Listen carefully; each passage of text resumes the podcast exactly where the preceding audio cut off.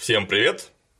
Сегодня мы поговорим на интересную тему. У нас тут недавно было столетие Великой Октябрьской социалистической революции, а после этого, как многие помнят, наступила гражданская война на всей необъятной территории бывшей Российской империи. В частности, наступила она и на южных наших границах, а именно на Кавказе, в Тереке, в Дагестане в том числе. И вот у нас есть такая книжка «Терек и Дагестан в огне гражданской войны. Религиозная, военно-политическая и идеологическое противостояние в 1917-20 годах. Автор Владимир Лобанов, и так получилось, что вместе с книжкой в студии оказался и автор. Владимир, привет. Привет. Обо что расскажешь? Э, вообще, я хотел бы рассказать, как я дошел да, до жизни до такой. этой книги, да, потому что э, долгая дорога в Дюну, что называется, да, не буду рекламировать себя, но это уже третья моя монография. Э, дело в том, что мы с Климом Санычем, так получилось исторически, да? Я не виноват. Я тоже не виноват. Дело в том, что мы учились на истфаке на одном курсе с 94 по 99 годы. ДМБ 99. Вот, я хотел сказать об этом. Дело в том, что э, я, я уже тогда заинтересовался тематикой гражданской войны. Правда, я э, первоначально, вот как ни странно, да, вот мы видели сегодня Олег Валерьевича, я пытался заниматься Отечественной войной. 1812 года. Да, дело в том, что да, Первая Отечественная война. Но так получилось, что еще один мой однокурсник, Евгений Иванович Юркевич, подвигнул меня на изучение именно, собственно, тематики, связанной с революцией и гражданской войной. Первоначально э, первая моя курсовая была посвящена Корниловскому мятежу, ну и так далее, да, и пошло-поехало там первый кубанский, второй кубанский. Покатился в общем. Да, скатился я к тому, что начал заниматься гражданской войной очень плотно, и так получилось, что первые две книги, у меня первая книга – это фактически переделка моей кандидатской диссертации – которую я защитил в 2003 году. Вторая – это что-то вроде очень, очень грубого, э, грубой не копии, а грубого оригинала того, что получилось из третьей книги. А третья книга – это очень глубокая переделка именно второй монографии. Собственно, вот эта монография вышла уже в 2017 году, в прошлом году, как правильно сказал. Свежачок. Да, ну как свежачок, это в июле вышло. Да, свежачок-то уже не, не такой свежачок уже. Но дело в том, что вообще издание книг, если наши дорогие радиосл... радиослушатели и телезрители понимают, о чем я говорю, очень долгое и кропотливое дело. Вот эта книга выходила, не поверите сколько. Как вы думаете? Год. Нет. Два. Нет. Три. Девять месяцев. Но это очень много, на самом деле. Ну, почти год, я почти угадал да, с первого потому раза. Что, потому что, ну, такого рода книги издаются, ну, примерно месяцев 6, но у меня так получилось, ну, как обычно, да, как ребенка родил, 9 месяцев, представляете, да? Вот получилось. То есть я э, в октябре 2016 года отдал в издательство рукопись, и пришлось переделывать, доделывать и так далее. То есть в, июне, в июле 2017 года только вышло. То есть дело в том, что, да, а, собственно, путь э, к написанию, изданию очень долгий был, потому что я как начал заниматься 94-го, да, потом в 2003 защитил кандидатскую, Фактически с пятого года я начал уже диссертацией заниматься. То есть вот можно посчитать, как минимум с пятого года, да, до 17, то есть 12, 12 лет. 12 лет вот шел Ну, я это- вот именно конкретно к этой книге. Это хороший стаж для производства глубокого исследования. Так я вам доложу. Да, потому что дело в том, что вот первая и вторая э, монография это фактически, что называется, репетиция, да. То есть я подходил, подходил, подбирался, подбирался и объездил э, практически все регионы, про которые я пишу. А регионы это какие, да? Это важно. Да, потому что, да, потому что если даже хотя бы не посмотрел и не увидел те места, не поговорил с людьми, ну, понятно, не с теми людьми, про которые я пишу, да, ну, с, с потомками, да, то есть непонятна специфика, потому что можно вот отсюда из Питера, из Москвы писать про Северный Кавказ, да, но как мне рассказывали... Да кол- можно хоть про папу Новую Гвинею, какая разница? Да, просто у меня один коллега, с которым я познакомился в Махачкале, рассказывал, я когда был в 2010 году, ездил по архивам, он мне рассказывал, что, в общем, местные специалисты, которые читают то, что написано, так сказать, как это говорится, в Центральной России, да, В отрыве от корней. в отрыве от корней, они просто, мягко говоря, насмехаются над тем, что написано. То есть люди не понимают специфики все-таки. Вот, да? Вот если посмотрел, побывал, увидел те дома, просто вот на горы посмотрел с того места, да? Не отсюда, да, вот где это все это. У нас такое стереотипное мышление, как обычно. И, в общем, современная про- пропаганда, да, она этому способствует, стереотипизации сознания, да, тем более не у специалистов, просто люди это не очень понимают, да. Как у нас впечатление? Есть кавказцы, чуть ли не один народ, да, Ну, как знаете, это Кавказ и Россия. Я все время там не возмущался, просто спрашивал. Один коллега говорит, вот у вас в России до сих пор вот это выражение у вас в России, оно устойчиво, да? А он говорит, на у вас же говорят тоже вот, у вас, у вас на Кавказе, да? Я тут осекся, то есть, как, понимаете, да, коллега? О чем конечно, то есть, конечно. Это, то есть, и тоже, там один, один, как бы один народ Кавказа, да? Кавказ деле, большой разный. Да, есть за Кавказе, или как Южный Кавказ некоторые сейчас при, а, стереотипизированно, американизированно говорят Южный Кавказ. Ну, с точки зрения нашей отечественной науки, это Закавказье, да? То есть, на, с нашей стороны это Закавказье, да? Да. И Северный Кавказ. То, что Закавказье уже не Россия, Северный Кавказ пока что или просто Россия, или пока что, да, ну, как некоторые говорят, очень злые языки пока что, ну, посмотрим. Дело в том, что а, то, о чем я пишу, уже если непосредственно, да, а, пересекается с тем, что было практически один в один с тем, что было в период э, непосредственно гражданской войны, да, то есть прошло сто лет, казалось бы, да, все должно измениться настолько, что никаких параллелей и меридианов не может быть, да, но поразительно все совпадает. Ну, это как связано с тем, что с распадом, в первую очередь, государственности, да, 17-й год, 91-й. То есть, вот, вот все вот это, да. Ну, естественно, как мы как историки знаем, ничто не стоит на месте, все развивается, но все развивается только по спирали. То есть происходит, в принципе, одно и то же, да, но на новом каком-то технологическом, да, каком-то уровне. То есть, грубо говоря, тогда ездили на, на ишаках, на, теперь на. На гужевом транспорте, да, сейчас машины и так далее. Все это компьютеры и все прочее. То есть это как бы усложняется, но в принципе, потому что по по типу по происходящего. Да, вот по типу происходящего, да, все очень, очень напоминает то, что было в революционное время. И в этом э, может быть ключ к разгадке того, что, то есть для понимания того, что сейчас происходит. То есть, если вот ты знаешь примеры, что было, да, еще там то, что складывалось, отношение России и Кавказа того же, да. То есть, если ты знаешь это, и никаких удивлений, никакого чего-то такого, да, не типа, происходит. Просто никогда такого не было, и вот опять. Да, как говорил один классик, да, я вас понимаю, коллега. То есть, смысл в этом. То есть, я вижу, грубо говоря, как э, сейчас это, да, э, цель написания, вообще какой-то глобальный смысл, да, э, для чего я это писал 12 лет, да? Ну, потому что, чтобы людям было понятно, вот людям обычным, да, ну как обычным, не специалистам, так скажем, историки более-менее, хотя историки в последнее время тоже какие-то очень странные, то есть очень специфические, да, узкая тема, да, и дальше никто не идет. Ну, это веяние последних лет. Мы когда учились, нас, нас пытались учить как-то, да, не, стереотипированно, и мы пытались как-то все это. В обобщение выходить некоторым образом. Да. И слава богу, мы не учились при Болонской системе, вот с Клим да. да, у нас как-то все, всего понемножку, но всего понемножку, да. А сейчас вот люди как-то выбирают тему, да, и вот изучают, да. Сейчас вот как бы бессмысленно, ну, я вот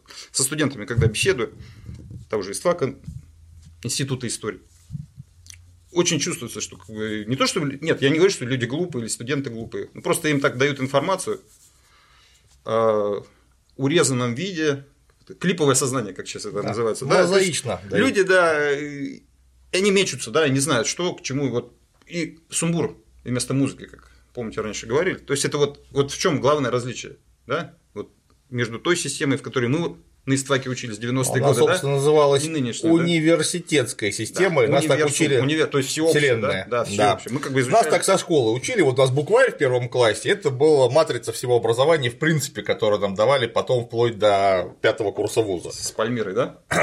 Так точно. Пятый класс. Вот, вот букварь, там про все очень по чуть-чуть, но про все. И дальше нас так вот развивали, просто мы в каждой конкретной области знали все больше и больше и больше, ну и в конце концов, выбирая стезю высшего образования в ВУЗе, например, как мы в историке пошли, ну, Понятно, что мы не можем быть специалистами одновременно там по Шумеру Акаду, по гражданской войне, по Римской империи и, например, столетней войне там, между Англией и Францией. Но инструмент познания нам дан абсолютно применимый. То есть мы, если надо, можем заняться любой темой и развивать ее э, со всем основанием. Да, то есть инструментарий. То есть мы, Конечно. мы понимаем, да, как можно. Э, прикладывать к любой теме, да, и всё, методику. Все, все же взаимосвязано на самом деле, да. Нет, вот от сих до сих, э, условно говоря, там отечественная до 12 года, потом идет восстание декабристов и так далее, да, 17 год, 17 год, да, революция, теперь Дагестан, все же то есть надо просто понимать специфику, если ты понимаешь, как все происходит. Причинно-следственная связь, главное, да? У нас по этому поводу было хорошее определение, которое нынче все забывают, а очень зря, что наука истории – это наука становления настоящего в прошлом. Вот. Угу. Таким образом, изучая прошлое, мы изучаем настоящее в становлении. И видим, как это будет развиваться, потому что все же развивается. Да. Как бы. Поэтому Энгельс говорил, что история главная из общественных наук. Вот да, старик-то не врал. Нет, мне не врал, кажется. не врал. Ну так и что у нас э, Терека По Дагестан? поводу Терека Дагестан. Да, просто сейчас кратенько расскажу, как я шел, шел, шел к изданию. Да, то есть вот я начал изучать с пятого года, я ездил, когда поступил в ВУЗ, в котором ныне тружусь, лесотехнический университет, небезызвестный. С пятого года я поехал, э, начал уже, собственно, подбираться к самим московским сначала архивам, потом посмотрел все, что было в Питере, собственно, это РГАВМФ. Да. РГАВМФ почему? Потому что, собственно, это э, Терека Российский Дагестан. государственный архив военно-морского флота, если кто не понимает. Да, Терек и Дагестан э, граничили, сейчас Терек уже нет как области, да, Дагестан граничил э, с Каспи- граничит с Каспийским морем, собственно, Каспийское море тоже было полем гражданской военной интервенции, прежде всего британской, да, и вот, собственно, на побережье были и британские военно-морские силы, и белогвардейские, и вот я там нашел 908 фонд есть, который, собственно, фонд, как написано было, по крайней мере, когда я в нем был, Каспийская военная флотилия в скобочках белых. Белых, вот так вот. Ну, то есть, была, конечно, красная флотилия, но она базировалась на Астрахани, белая базировалась э, Порт Петрос, то, что сейчас называется Махачкала, да, Старотеречная, то есть, вот это вот дагестанское побережье, север Дагестана нынешний. Ну, Астрахань, понятно, на Волге. Да, это Астрахано-Каспийская флотилия, собственно, Раскольников, тот самый небезызвестный, да, Федор Федорович руководил ей, 19-20 годы. Потом там была эпопея, как они взяли уже из персидского Инзели, уже белую флотилию, которая туда была не то чтобы интерьер. э, В общем, она перебралась из порт Петровска. Сначала они хотели на Баку, но Баку там предъявила такие. Баку, то есть Азербайджанская демократическая республика предложила неприемлемые условия. Там од- одно из условий надо было снять андрейский флаг. Но это как, знаете, как лишить офицера погон в 17 году, да, и оружия. Ну, то есть, это такая... То есть, Неприемлемо. понятие, по- понятие офицерской чести все-таки тогда было очень живучее. То есть, люди на смерть шли из-за этого. И вообще... Ладно, не буду. В общем, смысл в том, что это была майская операция 20 года, да, Раскольников Инзели, вот это вот Астрахано-Каспийская флотилия, они потом увели все это дело в Баку. Уже тогда советская Баку с апреля 20 года Азербайджан, вот эта Азербайджанская демократическая республика была ликвидирована 11-й Красной армией. Молниеносная операция, без там практически сопротивления. Она первоначально до 22 года была самостоятельной, была как бы в союзе с РСФСР, получается. Собственно, противостояние на Тереке и Дагестане, да? А, вот, я потом в 2010 году поехал уже непосредственно на место, хотел сказать, происшествия, да? У меня была такая большая архивная командировка в июне 2010 года. А, Сначала Питер, Краснодар, потом из Краснодара я поехал э, так, куда я поехал, так, в Нальчик. Из, э, в Нальчике был три дня, посмотрел все, что там можно было, заказал. Ну, то есть, так как времени мало, я просто заказывал документы, некоторые, некоторые документы смотрел. Потом поехал в Владикавказ. Когда-то он был центром Терской области. Собственно, все, доку- вся в основном документация по Тереку и немножко по Дагестану э, революционного периода как раз базируется в нынешнем ЦГА РСОА. Центральный государственный архив Республики Северная Осетия Алания. Алания. Такой немножко большое Э, Название, в общем, в основном там, а потом я поехал в Махачкалу. А, Вы можете меня спросить, а почему я не поехал в Чечню, допустим, да, и в Ингушетию? Отвечу, и ответ довольно простой, так как э, э, после известных событий, которые случились э, в 90-е годы, все архивные материалы тогдашней Чечено-Ингушской АССР были просто уничтожены. А нынешние, те, которые формируются, они формируются из, как раз из архивных собраний Терека, э, Владикавказа и Москвы. То есть, грубо говоря, то, что Это копии. да, то, что я уже посмотрел, или собираюсь, или собирался посмотреть, да, то есть, в принципе, я уже посмотрел все, что мне надо было. Потом Махачкала. Махачкала, собственно, там вот немножко про Каспийскую флотилию белых и непосредственно про дагестанские события. Это что касается архивных материалов. Э, Потом еще грузинские у меня немножко есть архивы, и немножко, немножко чуть-чуть американских. В общем, смысл в том, что я вот, э, когда занимался, занимался, думал, у меня будет 5-6, ну 10 архивов, да? Оказалось 16. Ну, там не отражено, конечно. У меня докторский там еще будет отражено, которое, может быть, когда-нибудь... когда-нибудь- Разражусь. Я, да, когда-нибудь, да. Но смысл в том, что это довольно долго, я просто шел к этому долго, 10 год, потом 11, 10-11 я потом еще был в Москве, то есть собирал, собирал, потом писал, писал. В общем, смысл в том, что вот этот текст очень долго, уже после даже сбора материалов, очень долго формировался. Ну, потому что специфика, да, такая. То есть надо написать, э, чтобы вроде бы что называется, читать, читабельно было, да, не академично, что называется, да. Ну, опять же, это же можно написать там 1200 страниц, будет такой адов кирпич, да. который никто не прочтет. Абсолютно. Тут надо выдержать, совместить фактически несовместимое, чтобы и читабельно, чтобы не совсем академично. Мы же знаем, что такое академизм, да? То есть это вот такой текст, ну, как бы. Как говорил у нас на кафедре медиевистики наш великий медиевист Курбатов, от хорошей монографии должно сводить скулы. Вот, но это не, Я надеюсь, никого не, не сводит скулы. Это не всем заходит, скажем так. Все-таки лучше писать доходчиво. Да, да, да. Вот э, повинуясь этому, да, я вот э, даже некоторые коллеги как раз говорили, что это плюс именно, которые понимают, да, о чем я вообще пишу. Э, именно что такой стиль, он как бы не академичный и не совсем научпопа, да, но что-то что среднее. То есть вот люди, которые понимают, там и архивные указатели, и очень много просто литературы, которую я собрал, прочитал, в общем, там бесконечный материал. В общем, смысл в том, что э, по поводу, собственно, непосредственной книги, там тираж 500 экземпляров, но мне что-то подсказывает, что так как тема-то актуальная, может быть, э, в будущем кто-нибудь да возьмется. И даже если не пересдать, да, что-нибудь там я могу переработать, дополнить. Ну, в общем, тему как-то расширить и, в общем, что-нибудь написать по этой тематике похожее. Если, конечно, потребуется, потому что потребуется. Насколько я понимаю, вот э, тема Кавказа, да, собственно, гражданской войны, нынешние события, они очень актуальны, да, ну, не знаю, кто-то может сказать, к сожалению, актуальны, да, ну, так получилось, что вот кавказская тематика, особенно, да, она актуальна и придется, видимо, то есть не закончить, да, на этом. То есть это не окончательно то, что я, видимо, придется продолжить тематику. Я готов. Углубить. Да. Ну, а мы поможем. Все, договорились. Так, ну и, собственно, к содержанию книги. Я вообще предлагаю, полистав оглавление да. и послушав о том, насколько глубокая была работа, сделать по поводу гражданской войны на Кавказе серию роликов. Как вы, Владимир, на это смотрите? Я не, не против. Хорошо. Ну тогда, значит, сейчас наметим канву того, о чем мы будем говорить в дальнейшем. Так сказать, пока о книге, о том, что внутри у нее, да. не раскрывая глубоко не каждой раскрывая. тематики. Ну, Итак, о чем у нас тут написано в общем и целом? А, ну, естественно, я начал с глубины, что называется, да, с глубины глубин. То есть, каким образом регионы стали частью Российской империи, да, России. Вкратенько там все описывается, собственно, специфика региона как раз подсказывает и содержание книги, да, то есть специфика в чем? Допустим, Терек. А, бытовало мнение, что а, в этом регионе господствовало терское казачество, да, те самые казаки, о существовании которых а, в русских летописях, в русских источниках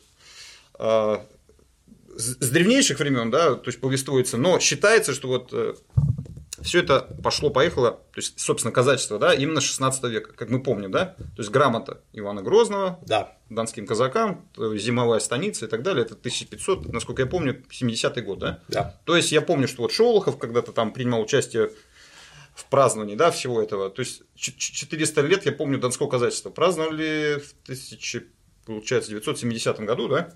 То есть 1570 да? Вот смысл в том, то есть считается, что Донское казачество самое у нас древнее, из всех вот этих, насколько я помню, 13 было казачьих войск, да, на 17 год. А потом вот из этого всего по чуть-чуть и в разные стороны стали растекаться вот эти казачьи тропы, что называется, да, потом появилось терское казачество, тоже, в принципе, в 16 веке, да, вот эти, э, собственно, река Терек, да, терское казачество. То есть все казачество, как мы помним, оно базировалось по водным гладям, в основном, да, и названия-то все эти Яицкая, Уральская, да? Амурская, Енисейская, да, да, Енисейская да, и так далее. Страханская, там, Страханская, вот, кстати.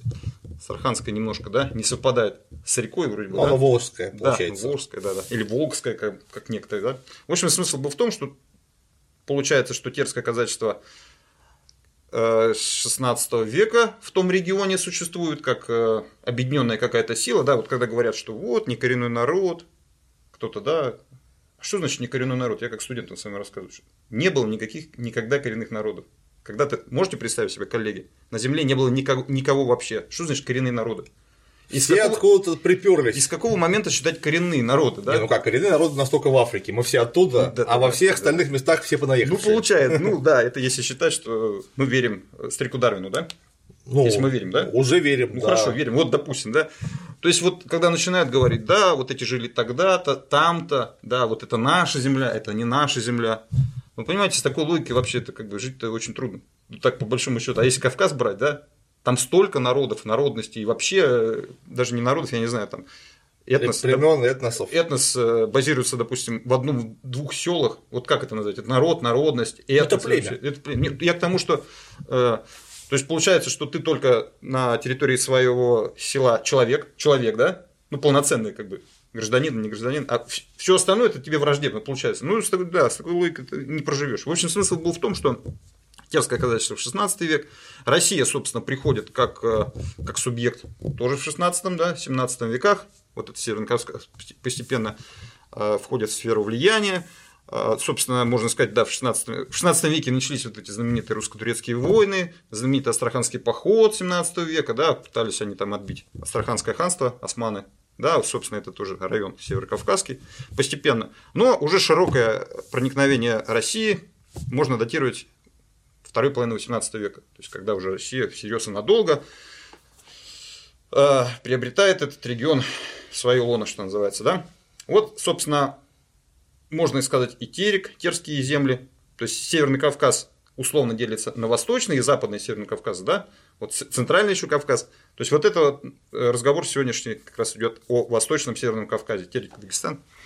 Собственно, и э, регион постепенно становится частью Российской империи. По поводу вхождения и как входили, да, разные.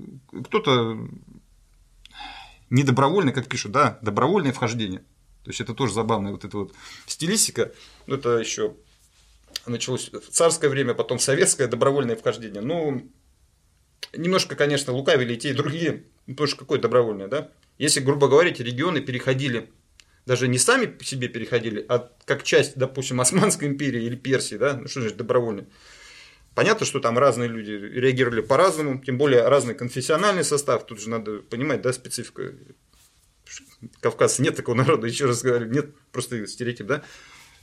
Те же мусульмане, мусульмане разные, в основном сунниты, да, там, что касается Дагестана, да, и Терек, суннит в основном.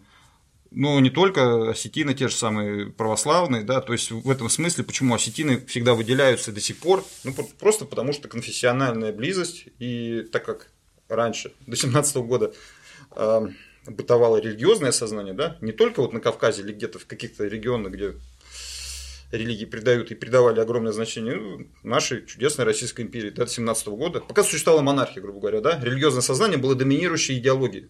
Не партийные какие-то. Но да, оно вот было именно что идеологией, потому что, как мы знаем, у нас в европейской части России с религиозным сознанием к началу 20 века все было плохо. Я полностью согласен с вами, коллега, но мы же помним, на чем базируется и базировалась монархия как идеология, да? Монархия она, же, как- она же базируется на воле Божией, на религиозном факторе. Вот смысл в этом. То есть, как бы, э, в этом смысле осетины и все другие христианские народы всего Кавказа, не будем сейчас брать Дагестан, те же грузины, армяне, да, и некоторые другие, в общем, они более, что, что называется, были не привилегированы, но не- немножко по-другому воспринимались. Э, С точки зрения властей, с точки зрения даже людей, которые э, жили в том же, на том же Тереке и вообще в российском сознании, да, вот тоже стереотипное сознание э, Кавказа, да, вот одна из пьес Александра Николаевича Островского «Беспреданница», мы же Так помним, да? одну из дочерей выдают, я не помню за кого там, за какого-то князя, что ли, да, кавказского. В общем, они едут по Волге, да, потом куда-то они там едут по Каспию как раз, да, ну, чтобы, то есть, там не было же, я так понимаю, железной дороги еще. То есть, это пьеса какого 70-й, 80-й, по-моему, года, 19 да, то есть, там еще не было. А потом телеграмма, ее там где-то зарезали, то есть, чуть ли не муж сам зарезал. То есть, смысл в том, что вот такая вот э, очень своеобразное проник... взаимопроникновение, что называется, России в Кав... на Кавказе, Кавказ в России. То есть. И такое было, вот, кстати, выражение кавказец, да? Это сейчас кавказец имеет понятное обозначение, это житель Кавказа. А тогда кавказец. Кавказец, человек, служивший на Кавказе. Да, это то есть, Кавказская армия, Кавказская Вот война. Лермонтов, типичный кавказец. Абсолютно верно. То есть, видите, даже на уровне терминов это совершенно разное, да, казалось бы, ну, прошло там сколько-то там, ну, 50-100 лет, да, а термин совершенно поменял смысл. И вот, э, собственно, и поэтому события революционной и гражданской войны происходили очень сумбурно, на самом деле, да, чтобы просто... Дело в том, что, сейчас буду говорить совсем откровенно, э, очень много стереотипов еще с советских времен, которые перешли уже в современную, как бы, в современную историческую науку, да, вот когда читаешь там про фронты вот эти, да, организованные армии какие-то, да, какую-то команду не из Москвы кто-то телеграмму послал, да, это как бы, даже потому же, но дело в том, что даже вот если смотреть э, и читать книги 20-30-х э, годов, они очень сильно отличаются от того, что писали потом 50-е, 60-е и сейчас пишут, да. Это даже если понятно, что большая часть зрителей, читателей, слушателей не читает и не будет никогда не читать ничего этого. Ну, можно посмотреть хотя бы вот как пример, да, фильм Чапаев, 34 год. И можно сразу понять, как на самом деле примерно все происходило. Из Москвы пришел какой-то отряд, да, какой-то там Фурманов, комиссар. А этот человек, Чапаев, да, он фактически атаман. Он, да, он командует как бы дивизией, да, там 25-я дивизия, как бы там Восточный фронт, там туда-сюда. Но типичные повадки, да, это партизанщина, это отдаленный регион. Ну, это, конечно, не совсем Кавказ, да, но по стилистике примерно одно и то же. То есть там вот эти казаки, то есть тоже, ну только уже не терские казаки, а те самые яицкие, да, казаки. Вот это вся эта вольница, то есть никто, фактически никто никого не контролировал. Да, присягали, да, мы за советскую власть, или вот как это спрашивал Фурманов Чапаева, да? Ты за какой интернационал? Да, ты за большевиков или за коммунистов? А он спрашивает, а Ленин за кого, да?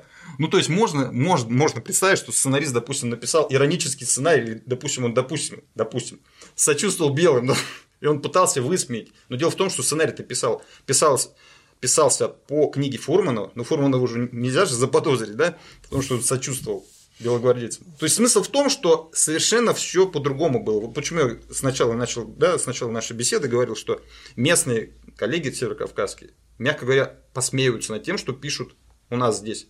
Ну, это же нужно понимать, гражданская война, там не только на Кавказе. Да, конечно. Там на, начало всей гражданской войны, это нужно сразу отчетливо осознать, что все эти комдивы и так далее, это был такой хороший аналог Полевой командир. Князей какого-нибудь X века. То есть у них вот есть дружина, да. очень большая, правда, да, которая э, действует и сражается, потому что у них командир, которому они доверяют что он их не приведет какую-нибудь задницу, условно говоря, и с ним все будет хорошо, у них позаботится. Если не будет этого командира, они или разбегутся, или к какому-нибудь другому командиру идут. Это вот начало гражданской войны, оно такое все. Понятно, что там к концу гражданской войны как-то все это поменялось и приобрело в основном более регулярный вид.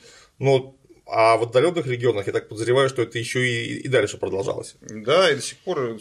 Да, вот вы сказали, что по поводу князей, я хотел совсем огрубить, сказать, что это просто ОПГ на самом деле. Просто что такое 17 год революция, да? Все привыкли считать Октябрьская революция главное. Главное это отречение Конечно, Монархия. февральская революция, да, смысл разумеется. В том, да. Распад государства. Да, распад, вот я хотел сказать, это распад государства. Все. Ты кому-то теперь, присягал, да. а, а теперь кому-то присягал, непонятно, а нет субъекта присяги. Да, а теперь ты вот, вот сидишь на месте, да, каком-нибудь гуляй-поле, допустим, там же, или в порт Петровске, Махачкале. Вот ты думаешь, Петроград какой-то, сколько до него там, 2000 километров, да? 2000 верст, там, верст, верст. Думаешь, ну и чего теперь? Ну, революция же, да? Красный бантик. А? Сказал, что да, временное правительство, присягаем, то сюда.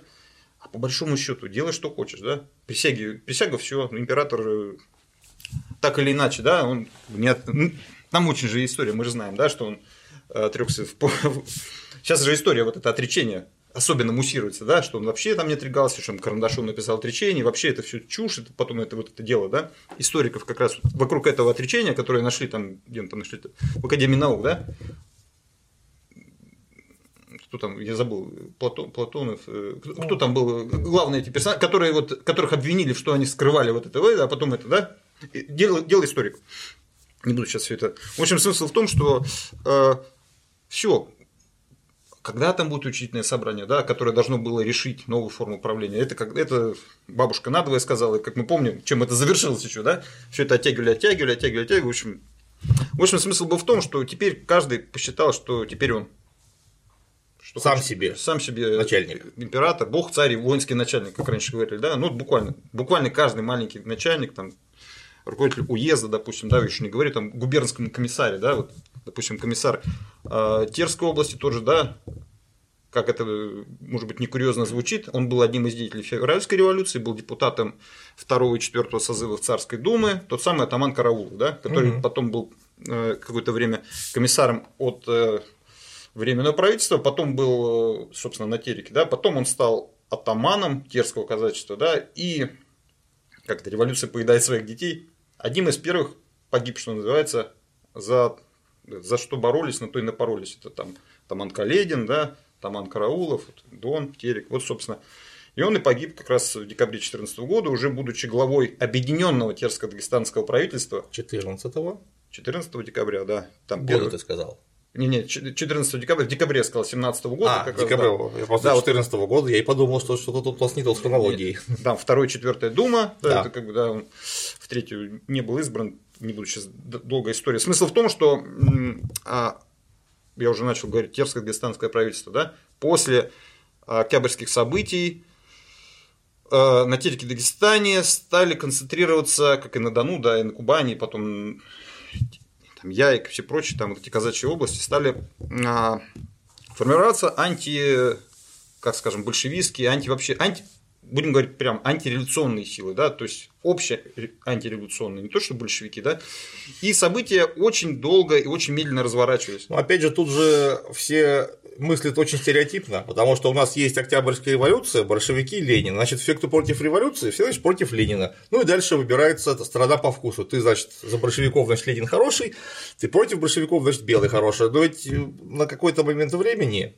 довольно долгий, не было никакого большевистского правительства, это было коалиционное правительство, и переворот в октябре осуществлялся коалиционно. Там плюс к ним были примкнувшие анархисты, левые коммунисты. На местах, вот на местах. то, что вы говорите, да, смысл в том, что там на местах черти что было вообще, вот, вот как началось, после октября совсем уже распоясались, После свержения монархии, да, все почувствовали воздух свободы, что называется, да, ударил профессору Плечнеру в мозг, что называется. А, а после вот того, что произошло в Петроград, вы же помните, первоначально считалось, что Октябрьская революция – это контрреволюция, да? А вот те, кто был за временно, они революционеры. Настоящие. Да, ну потому что революция самое главное, она на самом деле самое главное, это отречение монарха. А все остальное это уже как бы вот, вот это уже последствия того, что. То есть вот нету никаких пут, тем более идет э, еще мировая война. 15 миллионов, да, ну как пишут в учебниках, это расхожая вот эта цифра. 15 миллионов вооруженных людей война идет одновременно. Мировая война, внешняя, да, и начинается еще внутренняя. Ну, только она не начинается, она продолжается, потому что она началась в 905 году, и с тех пор она затихала, разгоралась. Понятно, что на, время Первой мировой войны э, все подутихло, просто потому что всех мужиков, которых можно было забрать, лихих, забрали на фронт. Но ведь э, в 17 году, сразу после отречения монархии, это крестьянская война низовая, начинается сразу, немедленно. Там на самом деле можно посмотреть вот еще ничего не происходило, еще 16-й год, еще э, Николай II сидит на троне, но как мы знаем, полиция привлекала за оскорбление личности монарха к уголовной ответственности. И, естественно, это все фиксировалось. Это еще по соборному уложению Конечно, 49 -го года. Это было страшное преступление. Да. Так вот, если мы посмотрим на 14 и 15 год, там этих дел о, об оскорблении личности на селе, то есть в самом таком консервативном, э, э, в самой консервативной страте России среди крестьян, ну их там десятки, то есть там 20, 50, и только за 16 год 21 тысяча с лишним дел среди крестьян об оскорблении монарха. То есть они уже в это время, хотя и э, до прямых выступлений ну, на регулярной основе не поднимались, но внутри уже все было готово к тому, чтобы рвануть. И в 17-м оно рвануло. Просто если следовать вашей логике, коллега, то если посмотреть, как относится нынешнее население к нынешней власти, там не 20, не 12, а 220. Тут это не показатель на самом деле. У нас всегда все ко всему готово. Ну, грубо говоря, да, это... Не, ну, это же формирование революционной ситуации, классическая. Да, да, ну, у нас, э, так как у нас такая история, вообще, у нас всегда что-то более-менее всегда готово к чему-то, да, то есть показатель к тому же. Если брать, собственно, Кавказ в 16 году, да, параллельно, если мы помним, э, ряд э, племен или народов э, Северного Кавказа, Закавказья и Средней Азии пытались привлечь к тыловым работам. Да? Тут еще вот по поводу этого, так как мусульман, как мы помним, не призывали в русскую армию. Только да? добровольцев. Только добровольцев, и только на время войны, собственно, вот эта дикая дивизия, или как она называлась, да, Кавказская конная дивизия, она формировалась на добровольной основе с 2014 года. Она была одной из известных, или как сейчас принято говорить, распиаренных частей Ну, собственно, боеспособность не будем сейчас, да, про, про боеспособность, но показательно, что ее возглавлял брат императора, то есть Николай Михаил Александрович, да? да, то есть это уже смысл в том, что это не просто так, да. Зачем это нужно было? Понятно, что надо было привлечь когда-то нелояльных и только-только присоединенных, да, людей, то есть 25-50 лет, только закончилась Кавказская война, собственно, вот эти вот шесть полков, которые составляли дикую дивизию, как раз из чеченцев составляли, да, из ингушей, из народов Дагестана, из азербайджанцев или из, э, из татар, как называли, да, вот, кавказских татар. То есть на добровольной на основе. Там призывная армия русская в основном, да, Русская почему в основном? Потому что призывали еще не русских, но христиан, да, да. те же грузины, армян, осетины, ну, осетины, да, там, и некоторые другие народы христиан. Безусловная воинская повинность у нас Да, получается, да, ну, получается такая фактически религиозная армия это на самом деле, да, православное воинство, христолюбивое воинство, как называли, да, то есть смысл в том, вот, 16 год, да, вы сказали про русское крестьянство, которое там бурлило-бурлило, а это 16 год уже, началось уже то есть, я не знаю, это специально или не специально, но получается, что уже и Кавказ начал потихонечку, да? Ну там же было неподалеку среднеазиатское восстание 16 -го года, вот, я про это которое говорю, подавили да. при помощи воинской силы напрямую там с тысячами убитых и раненых. Да, было дело, потом э, в 17 году все это расследовали, то есть новая революцион... революционная власть, временное правительство, вот это все это, да, потом, ну и так далее. Собственно, все это. Но на Кавказе хорошо это не вспыхнуло. Но бурление отошло, постепенно, да. И, в общем, такая атмосфера была не очень, потому что пока русская армия побеждала, мы помним, да, Трапезунд, э, Карс, все, не Карс, а Эрзурум. Эрзурум. Трапезунд, и, в общем, когда на Кавказе русская армия наступала, все было, ну, как обычно, да, когда все хорошо, вроде проблем нет никаких, да, когда пошло-поехало, когда постепенно в ходе 17 года стали как это тогда говорили, голосовать ногами, то есть бежать просто с фронта, и бежали, конечно, в основном с юго-западного, западного, северного фронтов, ну и с Кавказского потихонечку, да, я вот читал воспоминания, потихонечку начали тоже бежать люди. И постепенно атмосфера, то есть как вроде ни мира, ни войны, а потом большевики берут власть, тут уже все, мир, мир хижина, война дворцам, ну и пошло-поехало. В общем, как раз вот эта эпопея началось с чего? Вот это Э, Кавказский фронт совсем близко, да, э, многие или имеют родственников, или сами участвуют в этом во всем, да, собственно, война идет с исламским государством, да, фактически э, исламские ценности, христианские, да, все это переплетается, пограничный район, тут Азербайджан рядом, Армения, Грузия, формирующиеся, да, еще не государство, потому что как государство они стали формироваться только с 18, с мая 18 года, до этого они там были тоже федерации. Вот почему СССР состояла первоначально из четырех же республик, да? Конечно. С 22 по 36 год. И только с 36 года вот эта ЗСФСР, Закавказская ССР, а, она была разделена на вот эти три Закавказские республики. А до этого, то есть взяли пример тот, который был еще до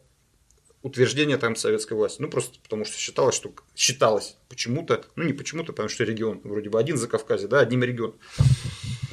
Да, по поводу вот этих всех предреволюционных еще событий. Дело в том, что, собственно, регион, а, так как был только-только присоединенным и имел значительное количество нелояльного населения, управлялся не так, как все остальные регионы Российской империи, управлялся опосредованно из Тифлиса, все это называлось Кавказское наместничество. То есть вот эти вот северокавказские регионы и закавказские входили в одну большую такую, ну как сейчас сказали бы, какой-нибудь там Кавказский федеральный округ, что-то в этом роде. Как да? бы сказали наши германские коллеги по опасному политическому процессу, маркграфство. Да, да, пограничный вот этот регион. Да, маркграфство. Да, да, да. А, Остмарк, да? Да, да. Да, да, Аншлюс и все прочее. 38 как сейчас помню. В общем, смысл, я вот недавно видел, даже там же референдум был на самом деле по присоединению Австрии, или там, там вот как, как Крым присоединяли фактически. То есть, вот когда говорят, что Гитлер ворвался, там оккупировал, там был референдум. И с точки зрения э, законодательства и юридических каких-то процедур, это ничем не отличается от того, что было в 2014 году. Не, да? ну Гитлер. Ну не будем сейчас Гитлер, не Гитлер. Я к тому, что по процедурам, да? Нет, а просто мы с Вовой точно знаем, да, что Гитлер э, взял за Фаберже австрийское правительство. Ну, вообще и, он австриец, да? Он просто вернулся домой. Да, да он, свой, он своих родственников взял за Фаберже и вынудил их Да. Э, В общем, Вернуться просто в общую немецкую семью. прямым насилием, да, Да. там, в общем, это, это мы в курсе. А мы же знаем, что история это сплошное насилие, да? Мы же не будем тут это совсем разводить, да? Так, ну давай от Гитлера вернемся по- обратно на телек и да, на по 20 лет поводу- раньше. да, по поводу телека и по поводу кавказского намечества. После того, как э, монархия пала, собственно, э, регион тоже в организационном плане раскололся на Северный Кавказ и Закавказье. Да, формально, конечно, это руководилось Озакомом, там был отдельный Закавказский комитет, который тоже базировался в Тифлисе, там Харламов, вот этот вот донской деятель, руководил, как бы руководил всем этим, всем этим делом, но подспудно развиваются вот эти центробежные, все эти, или как сказать правильнее, сепаратистские течения на том же Тереке и Дагестане. Собственно, Терек, э, если так вот совсем кратенько рассказать, э, в административном плане он состоял из четырех терских округов и четырех и, шести э, четырех терских казачьих отделов и шесть- шести национальных округов, вот так скажем. Дагестан там более было мон- монолитно все, да, то есть там 9 просто округов и разный народ, правда, народов там почти 40. Да, только в одном Дагестане. Да, то есть смысл был в том, что... А как вот находить общий язык, да, вот и посмотреть. Я почему начал про то, что вот один, одно село, а все остальные... Вот другое село вообще могло и, и до сих пор говорит вообще на другом языке. Да, Они даже так. другого этнического происхождения. Допустим, аварцы, рутульцы, да, даргинцы, кумыки, это же вообще разные группы и разные языки. То есть смысл в том, что, ну да, их, их соединяло, вот почему, религиозное, да, вот первое. Ислам соединен. Да, то есть религиозные мотивы, религиозное сознание до сих пор, кстати, доминирующее. Вот когда начинают, допустим, Кавказ как-то вот, ой, а не то, все, там это хватит кор- кормить Кавказ, там и что-то еще, да, это как бы и, и думаю, что это именно вот на этом, что они такие, да у них там просто друг- ну, другое сознание, это не, не то, что это не хорошо, не плохо, просто другие, другое сознание до сих пор. Кстати, по поводу Дагестана, вы уже начали про религиозное. Дело в том, что мы же помним, да, как все началось, и, собственно, исламизация Северного Кавказа, она шла именно из Дагестана. То есть Дагестан этот регион, который пер- первым э, подвергся нашествию арабов в сем- седьмом веке, да, началось-то, если мы помним, да, как там, допустим, описание принятия ислама в Дербенте, да, вырвали просто глаза, да, людям. Там же было вот это знаменитое описание, да, всех запугали, а все остальные, ну что, раз уж это. То есть смысл был в том, что процесс был э, очень трудным и очень сложным, ну, пр- практически как принятие христианства на Руси. То есть вот очень долго и очень. э, И вот, а все остальные народы, не, то есть не живущие, не жившие в Дагестане, они очень постепенно, да, исламизировались. Да, есть, конечно. Там же в основном были христиане. Да, Конечно, с, очень- с местными да. особенностями, Да, но да, да, там да, да. основной религией было христианство. Да, просто потому что рядом Византия, через Грузию там, и так далее, да, вот эти все эти кресты, там вот эти памятники все, и в Ингушетии очень много, я уж не говорю про Осетию, потому что осетины там потом немножко поделились в религиозном смысле, да, три четверти считается христиане православные, четверть мусульмане, то есть вот это все, да. Ну, да, памятники вот эти христианские, они до сих пор существуют, именно на Северном Кавказе. И вот это постепенно, если мы возьмем ту же Чечню Ингушетию, да, это 18-19 век принятие именно ислама. И Да. принятие почему? Еще причина главная. Почему? Потому что, чтобы религия была другая религия, не та религия, которая есть у захватчиков, то есть у России. Смысл был в том, что это религиозное изначально было противостояние, не этническое, да. То есть, как бы смысл в том, что как бы вот сейчас все переносят в этническое, да. Вот они такие, они сякие. Это религиозное сознание просто. Так как у них там осталось, а у нас, допустим, центральная Россия, оно как бы такое. А у, у них до сих пор. Ну, это объективный факт. Объективные факты, которые, которые нельзя исключать из, из рассмотрения вообще ни- никакого события. Не, ну разумеется, если он есть, то этот фактор нужно рассматривать. Неважно, это про религию речь, Да. про, про что угодно. Да. Нельзя упускать из виду ни один из факторов, но там он будет господствовать всегда, пока там будет вот такая сельская цивилизация. Потому что сельская цивилизация в, Да, силу, урбанизация, да, да, да. в силу своей довольно специфической и, прямо скажем, что говорить, э, э, низкой общественно-экономической э, страты, оно не может просто иметь другого сознания, кроме религиозно-мифического. Мгм. То есть он, как римляне с испанцами, еще во время Римской империи, ну да еще республики, приехали они в Испанию. Там же было невозможно всех этих горцев, Карфаген был, да? да, невозможно всех этих горцев было выковырить из их э, гор. Они же там сидели, спускались иногда, было очень За солью, да? Это как вот как Кавказ или Средняя Азия, вот это. Ну, да, они там и- или там смотришь, или поторговать, или ограбить, бог его знает. Так вот, римляне начали строить там города, и вот спускается такой, значит, баскский джигит в город, видит там баня, театр, цирк, дома трехэтажные, думает, зачем центральное отопление, зачем обратно? ему тут хорошо? Да, и вот. тут вроде не убивают, все нормально, Да. предлагают тебе это и то, да, Да. Оставайся, как-то другую одежду, ну и э, прими, прими нашу религию, да, это как... Да, это же в конце концов какие проблемы. Тут у тебя все по-другому. И таким образом там война за там, два поколения буквально сошла на нет с испанцами, просто потому что они все слезли с гор, поселились в городах, которые специально построили, Да, вот по поводу и вот этого региона. влились в империю. Раз уж начали говорить, дело в том, что, может быть, все было бы, допустим, как в Испании, на нашем Кавказе, да. Но дело в том, что у нас постоянно что-то раз в сто лет что-то происходит. У нас, что денежек, у нас- у нас денежек меньше, чем у Римской империи. это да, и просто Заметно. это тормозится процесс. Вот случается, допустим, 17 год, да, и вот это религиозное сознание, оно опять взрывается, и оно как костеневает, и начинаются войны именно религиозные. Там во многом война была религиозная. Потом 91-й, да, вот вроде бы, да, секуляризация, там, вроде бы религия не так, а потом в 91-м опять, да, то есть дело в том, что процесс незавершенный. Вот почему, да, до сих пор вот этот религиозный фактор. Причем ну, он на первом плане получается, да, как, как ни странно, да, не какие-то экономические отношения, даже не этнические. В конечном итоге какая разница, да? А вот именно религиозно, вот на религию все это наматывается, и вот все время постепенно. Вот опять сейчас прошло, как бы условно, с 91-го, там, 27 лет, да? Но постоянно какие-то, то ли какие-то религиозные войны уже на где-то у нас, с участием, я имею в виду, кавказцев, Ну, это где-то на, а, вот сейчас не буду уже, Ближний Восток уже тот же самый, да, то есть это смысл, это тоже религиозные войны, да, вот оттуда люди едут, Ну, там смысл-то, конечно, как, как и всегда, экономический. Просто его конкретное воплощение Да. подается через религиозную призму, а это, опять же, нельзя не- недооценивать. Да, мы-то с вами видим именно вот этих э, людей в определенной, в определенной одежде с определенными символиками, да, понятно, что экономические, но на первом плане мы видим, да, вот это все это, Это внешнее проявление. да, ну, потому что человек, он такой же, он, что бросается, как визуалист, да, Да. а экономическое, понятно, что экономическое никуда не денется. Ну, собственно, по поводу э, непосредственно немножко еще про регион. Почему все так происходило? Так как было правильно сказано, огромное количество сельского населения, мало городов, соответственно, мало промышленности. Никакой промышленности Да, практически. и в этом смысле Там в Баку нефть только сосали со страшной силой.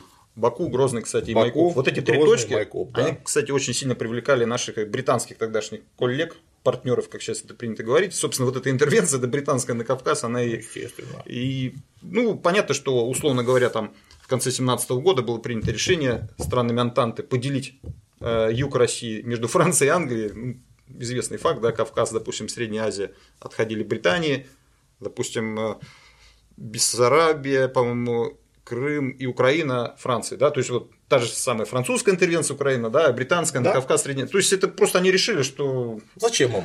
да. А почему? Все А нам тоже пригодится. экономика. Да, потому что британцы вкладывались в Среднюю Азию, на Кавказ в основном в эти нефтяные в Средней Азии, а Средняя Азия, потому что близко Индия, да, близ- Афганистан. А Франция, просто Франция вкладывалась огромные деньги в промышленность. То есть смысл все экономический, ну так вот, как бы помощь вроде бы антибольшевистским силам, ну по, пом- по поводу той же помощи, понятно, даже сами белогвардейцы, они понимали, что это чисто колониальная э, как бы тема. И- Понимали, но это им не мешало. не то чтобы не мешало, а просто выбора-то нет. Если вот, да, выбор-то какой? Ну, можно сказать, ну все, большевики победили, и поехали по Парижам, разъедемся. Смысл в том, что как бы уязвленное национальное сознание. Воевали, воевали, потом какие-то непонятные люди, приехавшие, не буду сейчас говорить откуда, да, они взяли, заключили мир, хотя, ну, держали бы линию фронта, ну, грубо говоря, да. А потом, это, собственно, кто участвовал в гражданской войне? Это же сейчас уже довольно очевидно, что на низовом уровне это младшее офицерство, не кадровое причем. Да, так а кадрового почти не осталось. Да, я к тому, что вот когда говорят, что и пишут, и иногда некоторые до сих пор пишут, что вот классовая там, э, э, да Деникин он был вообще сыном крепостного. Ну, понятно, что это не показатель, да. Врангель он был из баронов, да, если так вот смотреть, кто там кем руководил. Но именно А масс- Ленин из дворян. Лен- да, Ленин из дворян, э, этот семинарист был Джугашвили, да, если брать Кавказ, да, Орджоникидзе вообще тоже, он вообще дворянин был грузин. То есть смысл в том, что там происхождение не имело никакого значения, а име- имело значение, что в голове вот на данный момент у человека. То есть дворяне воевали против, получается, то есть крестьяне рабочие могли быть на стороне белых, условно, да, а Ну, дворяне на стороне... кра- То есть вот, вот Принадлежность к классу, Да, как да. известно, не гарантирует классового сознания. вот, я это говорю, что просто нет строгих рамок таких, да. Нет, вот, ну да. конечно, это было бы довольно глупо, потому что Фридрих Энгельс был известный фабрикант, а он на какую книжку издал и, и написал сам еще кое-чего. Да, да, да. Так что в этом смысле. А если брать совсем э, наш регион, там такое было, что и не в сказке сказать, не первым описать, да, помимо того, что было несколько э, городов, где было очень немного пролетариата, там на весь э, Дагестан, вот я пишу там 25, 20-25 тысяч пролетари, пролетариата на 2 миллиона населения двух регионов совокупно, чуть больше там двух. Ну так это там процентик. Процентик не очень большой, сколько там, 1% Да? получается, да, ну, тут даже и один процент может решить, да, смысл, смысл не в этом. Надо было как-то еще укрепить власть. Вот на чем можно было сыграть, да, на чем сыграли большевики? Естественно, национальная рознь. Не религиозная, а именно национальная. Получается, натравливание терских казаков на условно чеченцев э, и ингушей, допустим. То есть там религиозная, религиозно-этническая война была, как отмечают многие авторы. Собственно, там а вот насчет большевизма, как сам Ленин писал, что большевики, большевизм у них был шкурного типа, как сам писал когда-то Ленин. То есть, что такое шкурный тип? Вот им сказали, вот теперь вот эта земля ваша, да? Так выгоднее. Да, вот. То есть, он как бы, а, как мы помним, Владимир Ильич особо не церемонился в высказываниях, да, он такой был публицист Нет, он- жесткий. Он никогда не церемонился в высказываниях, даже в научных работах. Он все время вот что думал, то и писал. У него у Ленина стиль письма был такой, что он не допускал никаких двусмысленностей никогда. Да, и вот, собственно, эта цитата, шкурный именно большевизм. Это вот как раз применимо как раз к нашему региону. То есть люди не то чтобы прям идейные большевики, они Ну, просто это не питерскому региону, а тому, обсуждаем. Да, да, да, Терека Дагестан. Собственно, это очень сильно характеризовало те события, которые происходили как раз в гражданскую войну в Тереке, Дагестане. Это по поводу религиозного и экономического мотива. Что еще? По поводу можно еще поговорить ам, по поводу интервенции. Да? Очень интересный вопрос. Он как раз связан и с э, Закавказьем непосредственно, и с Северным Кавказом. Первоначально это не британская интервенция. Да? Первоначально это была германо-османская, германо-турецкая. Ну как? Советские Там же близко. да, советские авторы писали, что это интервенция, не советские или современные некоторые пишут, что это была, ну, с точки зрения, допустим, а, того же, той же Грузии, да, мы же помним, да, после заключения Брест-Литовского мира и формирования, ну, так называемых независимых Грузии, Азербайджана и Армении, э, Грузия заключила договор с Германией, то есть на- грузинской территории были грузи- э, германские гарнизоны, на территории Азербайджана постепенно потом османские, то есть поделили регион. С точки зрения тогдашних вот этих правителей, это не интервенция, их просто, просто заключали договора, или договоры, я не знаю, как Фурсенко, вы же помните, да, разрешил нам ударение делать, и там это, я уже запутался. Договоры, будем говорить, да? По-старому. По, старому, старорежимному. Да, да. то есть э, именно это происходило, да. Э, собственно, государство Закавказье, как и вот, э, вот эта Горская республика, которая существовала в основном на бумаге, да, юридически никто никогда не признавал. Были поползновения, то есть хотели заручиться, оторвать, что называется, от России вообще и от советской, в частности, побольше регионов, как-то сделать, Северный Кавказ вообще сделать такой э, промежутком таким, да, как-то лимисом, да, пограничным, предполем, что. Лимитров. Да, да, да, Так лимитров. называется Да, это да, у да, нас. да. Чтобы Вот оторвать- из, из Прибалтики так сделали Да. лимитров, а хотели из Кавказа нечто подобное провернуть. Да, вот почему, вот, кстати, вопрос, да, почему а, состоя... условно состоялись вот эти три прибалтийские республики, да, не состоялись три закавказские, Ну, но потому- еще Северокавказская четвертая, да, Ну, потому что Почему? Да. к этим прибалтийским республикам был самый прямой доступ с моря. Там удобно было и с моря, и с суши подойти, и подвести войска, если что. У нас так, между прочим, в Финляндии революция погибла, просто потому что немцы ее подавили. А она была уже фактически состоявшимся фактом. Ну хорошо, а британские наши партнеры-то они же в Персии тогда располагались. Что бы, что бы мешало им выстроить Э, заслон? Э, Регион сложный слишком в военном отношении. Ты же там был, видел все эти горы, там пока железной дороги нет, ничего нет, пока они пешком дойдут, они все от понос пе- перемрут, как в каком-нибудь 14 веке. Да, совпадение вот этих всех факторов. Там в 19 году же началась очередная война в Ирландии, мы же помним. Так да? Потом точно. с, э, в Афганистане началась война очередная, да, Афгана. Одна из немногих войн, проигранных Британией. Да, если смотреть по всей истории, да, ну, мы не будем сейчас столетнюю брать, потому что там все-таки были Ну, войны- Британии- во- Британии войны еще не было. Династии все-таки, да, собственно. Это в Луа выиграли даже не у плантагенетов, а у ланкастеров, получается. Да. У Так младших что- плантагенетов. Да, а вот точно, вот они проиграли, там, по-моему, было три войны, да, британо-афганских, вот точно одни, одну точно проиграли, или две даже, я не помню, вот это как бы зафиксировано, да, то, что одно из немногих проигранных Британией. Но они э, первую войну проиграли, там, когда был ограниченный контингент в Кабуле, еще в 19 э, в 19 веке, когда восстание подняли и контингент из Кабула вышибли. А потом они ввели войска уже всерьез надолго, а потом снова нет войны проиграли. Ну да, 19 год. Конечно.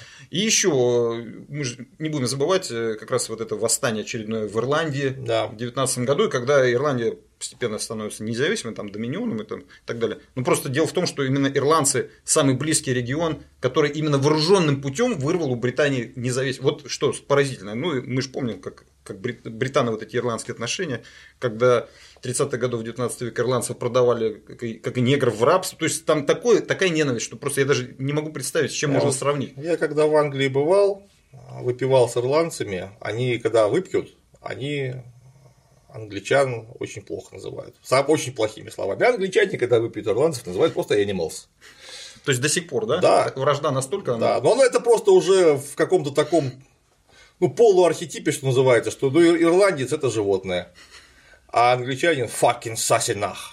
Я помню, э, по-моему, это какая-то английская поговорка или что-то такое, что вот у ирландцев нет половины мозга, а у русских ч- а, нет, у ирландцев половина мозга, а у русских четверть только. То есть они, то есть ирландцы это еще не самые, получается, с точки зрения англичан, животные это получается, да? То есть, ну, понятно, что это вот эта большая игра. Вот, кстати, по поводу э, кавказской тематики, фактически вот революция гражданская война это окончание, ну, можно сказать, что пик это отречение, то есть британская все-таки была тема, да, отречение британский этот посол, поста- ну, то есть, конечно, он там не пишет, что Бьюкинин-то воспоминания, что мы вообще ни при чем. Мы... Смысл был в том, что это окончание, собственно, вот этого процесса, который длился почти сто лет, назывался «Большая игра». Это Даже больше британо-российская. немножко, сто лет. Он с 18 века длился. Ну, это после наполеонских войн, Да. вот эска- эскалация. Понятно, что там вот эти все эти русско-турецкие войны, это тоже наши британские, потом еще до этого еще французские партнеры, там же много всего вот этого, да. Смысл в том, что это вот победа, Над Наполеоном и угроза среднеазиатским да, с Кавказ, Средняя Азия, то есть вот Да, это... Ну и с другой стороны, индийским владением Англии, они очень боялись, что Конечно, туда кто-нибудь заберется. Да, особенно когда вот это была э, персидская революция 20-21 годов. Мы же помним, да, Персия там была разделена накануне 17 не накануне 17 там по британо-российскому договору. Север Персии был за Россией, юг за Британией, а посередине была нейтральная территория. И вот как раз все это было-было. Потом 17, 18, 19, 20 годы. Фактически Британия захватывает целиком Персию, да, вот это там. Но на 20 год там как раз вот с участием Каспийской флотилии Раскольникова, да, начинается вот эта персидская революция. Но она, правда, быстро закончилась, но вот эта угроза, она была очень сильная. На самом деле, там британские, британское руководство очень сильно боялось всего этого. Потому что вот эти антиколониальные движения, все вот эти вот, как раз они и начались после Первой мировой войны. То есть считается, что некоторые пишут, что распад-то... То есть, казалось бы, вроде выиграли Первую мировую войну, да? Мы же победители. А распад как раз и начался после. Почему? Потому что стали привлекать в Первую мировую контингенты колониальные. Ну, это, Вот как раз индийский. Вот это британско-индийская. Кто там участвовал в Азербайджане? Кто там? э, Это же британская индийская. Это не армия, которая там базировалась в метрополе условно. Да, они базировались в Англии, в Персии. Они потом вот из Персии в Азербайджан. То есть смысл был в том, что постепенно, я так понимаю, началось вот это вот, ну, конечно, на основе нашей революции 17 года, да, постепенно начинает вот это вот брожение, колониальное брожение. Ну, во-первых, они, конечно, экономически надорвались, англичане. Это, Несомненно. это естественно, там экономически надорвались все. Выиграли только американцы.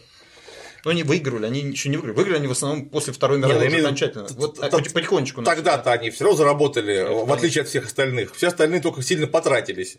Ну, а во-вторых, конечно, это то, что Англия утратила просто элементарно физическую возможность контролировать все это прямой военной силой. Ну, а в-третьих, нельзя забывать, что в 17 году началась мировая революция, которая идет по сей день. Если так вот немножко конкретнее, мировая революция началась все-таки с создания третьего интернационала, то есть с 19 года. Это, грубо говоря, что такое третий интернационал и конгресс вот это? Это как бы мировое коммунистическое правительство, да, вот если вот есть такое терминология, мировое правительство, которое- я имею в виду не о том, не о создании, я имею в виду об объективных процессах, Я потому понимаю. что революция это только надстроечный э, Конечно. момент переворота, а мировая революция, ну, к 17 году она э, началась, и мы знаем революции, которые прокатились по Европе, и, естественно, национальная освободительная борьба, которая, конечно, не могла быть социалистической просто в силу отсутствия э, социалистического э, класса носителя, ну, там, в бывших британских и многих других колониях. Ну, а толчком-то, конечно, послужила э, эта э, революция, которая впервые произошла в России, конечно же. Я просто хотел сказать... Он Ганди тот же, например, Это да, как он да, Ленина да. любил. Да, Махатма Ганди, Да. да. Махатма Ленин. И называли, да. Ленина То есть учитель любил. или там- Да. Я просто с точки зрения организационной, понятно, революция революциями, но должна быть какая-то институализация. что Естественно. Да, я про это как раз третий интернационал, коммунистический, как раз 19 год, и условное коммунистическое правительство и так далее. Вот я с этого точки зрения. Конечно, что там бурление и все прочее, там и не остановилось, пока там Британия не потеряла этот алмаз британской короне-то, да, с Индию. 47 год, да, и так далее началось там. Ну, в общем, смысл в, в том, что британское вмешательство в кавказские дела чисто экономическое было, да, и никаких там симпатий, они все прекрасно понимали. Ну, вот зачем людям, которые фактически были одним из факторов, который разрушил империю, зачем ее обратно восстанавливать? Зачем Конечно. помогать белым, да? Ну, какой смысл? Они же, они все сделали. Самое главное, как мы сказали, да, не октябрьская, а февральско-мартовская революция. Все. Вот теперь все вот, вот так вот. А вот чтобы собрать, вот пришлось вот это вот все пережить, все это ужасы гражданской войны, это там было, ну, в общем, кто захочет, почитает. Смысл в том, что там, э, а Британия просто она, в чем смысл, да, британской, интер- просто маслица в огонь подливала. Просто смысл, общий смысл британской интервенции не победа, не- даже вот как не курьезно звучит, даже не победа белых, не победа даже красных, а что все это длилось как можно дольше вообще. Чтобы это вообще раздробилось не на сколько там, 50 губерний, на 150, на 200, и чтобы никогда никакой вообще России не было. То есть принцип, принцип такой был. А мы будем делать свои гешефты, это же понятно, да, тоже Азербайджан, он бы существовал до сих пор, как Эстония, допустим, какая-нибудь, да. Нефть, вот они когда туда второй раз, второе пришествие британцев уже в 18 году, в конце 18 после победы в мировой войне, они высадились из Энзели в Баку и оккупировали всю железную дорогу до Батума. И все, стали просто гнать нефть. Из Каспийского в Черное море. Вот и все. Британская интервенция, по большому Ну, счету. прямые наследники в Сирии и Ливии сейчас так и делают. Абсолютно верно. Это И в Ираке. Дело в том, что да, борьба за ресурсы закамуфлированная под религиозные, под этнические какие-то, какие-то Под борьбу за демократию! Да, это тоже, ну, это, да, экономи... это тоже экономическая, да, демократия, то есть, это марксизм, капитализм, вот это все это, да, это же фактически тоже, да, под всякими масками. А главное что? Главное ресурсы. Вот, вот как ни крути, вот до сих пор. Ничего никогда не изменится, пока этот шар крутится, и пока люди существуют в том виде, в котором существуют до сих пор. Так, что у нас там дальше? Военно-политическое противостояние. Военно-политическое. По поводу структур, да, которые как бы вроде бы друг с другом боролись. Там очень интересно. Дело в том, что они, понятно, все были с друг другом знакомы. Но это как марксисты, как большевики с меньшевиками все были перед там, да. Ну, там же их было просто очень мало. Да, Я это- имею в виду вождей. Это, а- во-первых, активистов. Да, просто активистов. И, собственно, по поводу тех же большевиков или социалистов просто, да, на Кавказе их было очень мно- мало. Ну, это просто исходит из, из того, что пролетариат это мало, и там очень мало было людей, но зато э, некоторые города того же Дагестана получили имена этих людей. Допустим, Порт Петровск стал Махачкалой, да? Махачкалой он стал после того, как э, был убит Махач Дахадаев, один из немногих социалистов дагестанских. Тот же Буйнакск, да? Буйнакск был столицей Дагестанской области. То, что, то, что сейчас, вернее, называется Буйнакском, тогда называлось Тимирхан Шурой. Буйнакск. Улуби Буйнакский, тоже один из немногих социалистов. Тоже, видите, получается, э, такие пометки, да, Порт Петровск, это сменный век, на самом деле, Петровск, потому что Петр, да, когда шел персидский Да. поход, собственно, это как бы с- с- смена имперского русского, э, российского, да, сознания уже советско-социалистическое, социалистическое. да, то есть это как бы вот то есть, видите, регион тоже не, не минуло вот это, да, переименование. А переименование это просто как маркировка, да, то есть территория, она уже как бы все.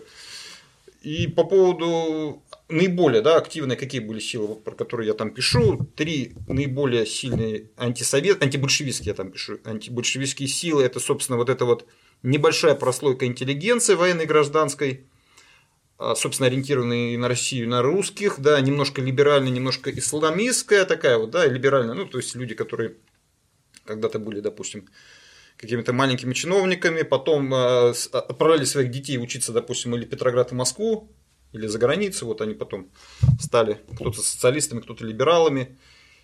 Это первая группа. Вторая группа – это исламисты, да, те вот самые, или шариатисты, как там тогда называли. Исламисты довольно сильная тоже группа населения, это представители тот же Узу Хаджи, да, Салтинский, это вот, и Наджмудин Гоцинский, ну, очень интересно, они там играли роль э, именно из, из э, исламской консолидации народов Северного Кавказа, И что примечательно, были оба аварцами. То есть смысл в том, что вот э, если брать из народов э, того же Дагестана и вообще Северного Кавказа, наиболее активные были в Дагестане, допустим, кумыки и аварцы.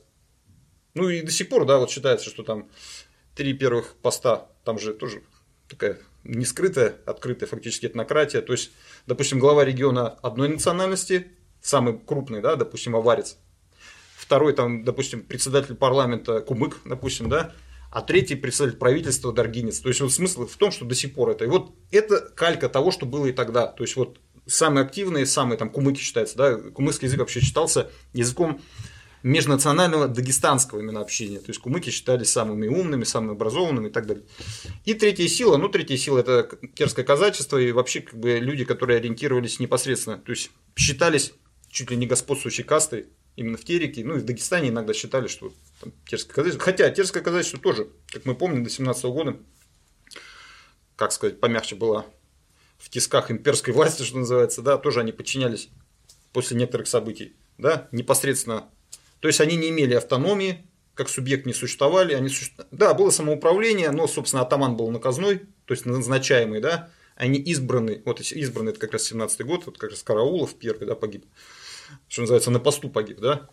Сгорел на работе. Вот смысл в том, что... А потом все эти терские атаманы, они, в общем, не играли... Они, конечно, пытались играть какую-то роль, да, какую-то, естественно, ориентировались и на частности, в союз даже вот с либеральной вот этой общественностью, это те, которые потом провозгласили Горскую республику, да, и Терско-Дагестанское вот это правительство, с исламистами они не находили общий язык, хотя вроде бы должны были находить, потому что религиозное сознание толкало исламистов на союз. Потому что тот же Узум Хаджи, допустим, когда белогвардейцы приходят на Северный Кавказ, начинает борьбу уже с исламистских позиций, с белогвардейцами, да, в союзе с красными. А, то, а Нажмудин Гоцинский, который сначала был в союзе с этим Сузум Хаджи, он отходит от оппозиции к белогвардейцам, а начинает борьбу уже после того, как Красный туда приходит, уже в начале 20 года. То есть смысл в том, что там уже даже разлом внутри, что называется, исламистского сообщества. То есть, э, то есть это как бы такая очень вязкое повествование. Это даже когда пишешь или когда изучаешь источник, когда тем более читаешь без подготовки, это, наверное, очень трудно. Просто вот специфика такая. Просто много, народ, много разных народов, э, ориентаций разных, интервенты. В общем. Вот опять же, есть такой у нас штамп в сознании, что ислам это вот, значит, мусульмане. Нет никаких просто мусульман. Нужно сразу внимательно смотреть, какие это конкретно мусульмане, потому что, ну, нам, как э, людям европейским, понятно, что нельзя сказать просто христиане. Какие христиане? Мормоны тоже христиане. Или какие-нибудь адвентисты седьмого дня, они тоже христиане. Православные тоже христиане. Ведь нельзя сказать, что это одно и то же. Да, ну, по поводу религиозного фактора, если так в двух словах, я, конечно, небольшой, сразу скажу, специалист по религиозной тематике, но надо все-таки понимать, что это сунниты, как я уже сначала сказал, да, это как раз вот Дагестан, то есть народы Дагестана, ингуши, чеченцы, это как раз вот то, что э, тот ареал, те этносы, про которые я пишу, ну, в основном, допустим, если брать вайнакские, это суфийские ордена, но они до сих пор существуют, это Кадырия, вот это вот, да, и все прочее. Смысл был в том, что, да, война там шла, даже если брать так вот совсем, если совсем конкретно говорить, даже не религиозная, а именно вот, э, что называется, между вирдами, между вот этими суфийскими орденами и всеми, кто противостоял им. Но это фактически копирует то, что, вот, допустим, наша крестьянская община, да, Центральная Россия. Да. То есть крестьянский мир, крестьянская община, она зачастую выступала единым каким-то организмом, да, там белый, красный, там, мы же сколько случаев, мы же знаем, мы же все-таки историки уже со стажем, о, да. Э, кто вступал во многом-то в большевистскую партию? Те же кулаки, на самом деле. Они просто понимали, кто там встал да, у руля. Они вступали. То же самое, вот это вот, то, что я говорил, вот этот шкурный большевизм. Многие просто шейхи, то есть главы вот этих суфийских орденов, они просто видя, что большевики им сулят то-то и то-то, с чего началась фактически гражданская война? Широкомасштабная, третий съезд народов Терека, как, или как писали там трудовых народов Терека, то есть как бы там еще были вот эти другие съезды, не трудовых народов Терека. Смысл в том, что это май 18 года, когда э, Терское, собственно, вот это региональное правительство советское, Терское, правительство Терской Советской Республики э, стало предоставлять чеченцам и ингушам землю Терского казачества. Это май 18 года. То есть вот с этого и началось на самом деле. Потом вот это восстание с июня по ноябрь 18 Терское знаменитое восстание, про которое я там пишу. Причем терская, не этническая терская казачья, там и кабардинцы, осетины, они тоже были как союзники, то есть феодальные вот эти общества, в отличие от войнахов, которые в основном ориентировались на красных, то есть еще вот это разлом-то очень такой специфический.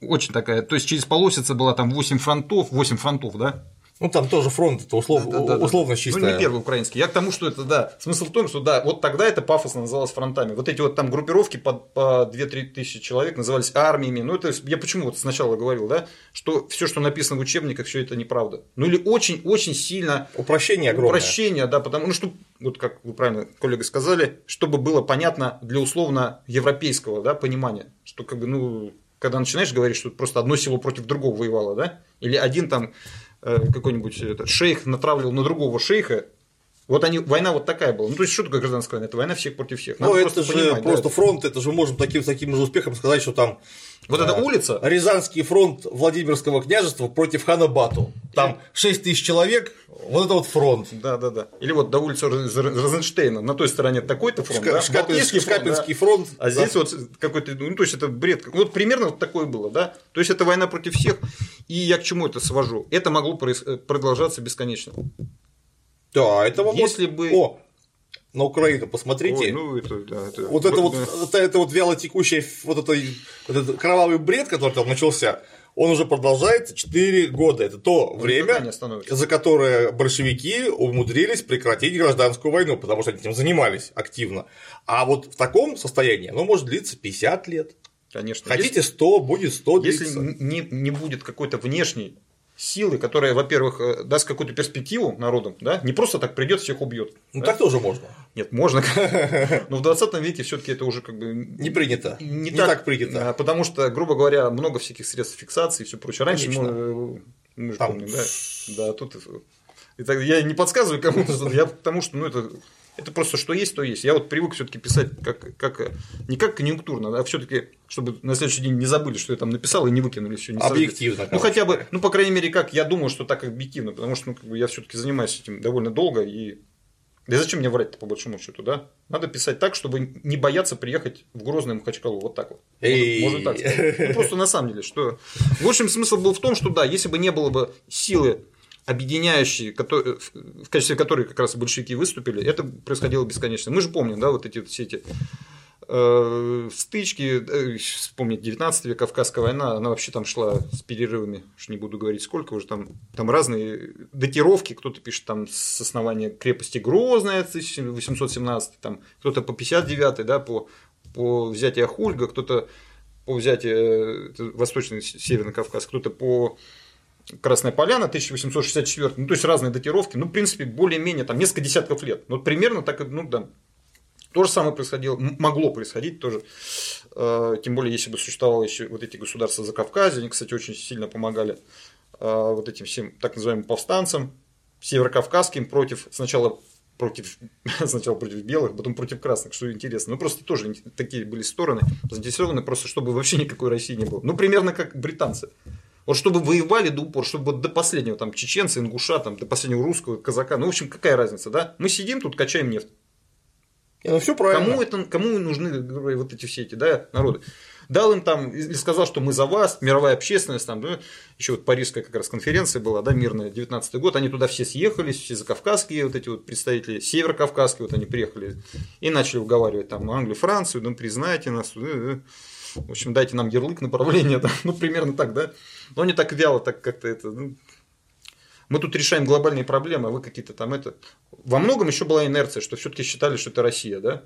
Как бы вы там ни назывались, там горские правительства или э, какое-то грузинское, ну, все равно часть России. Видимо, кто-то там думал, что рано или поздно так все и будет. Ну, так и произошло потом Советский Союз, да, все это.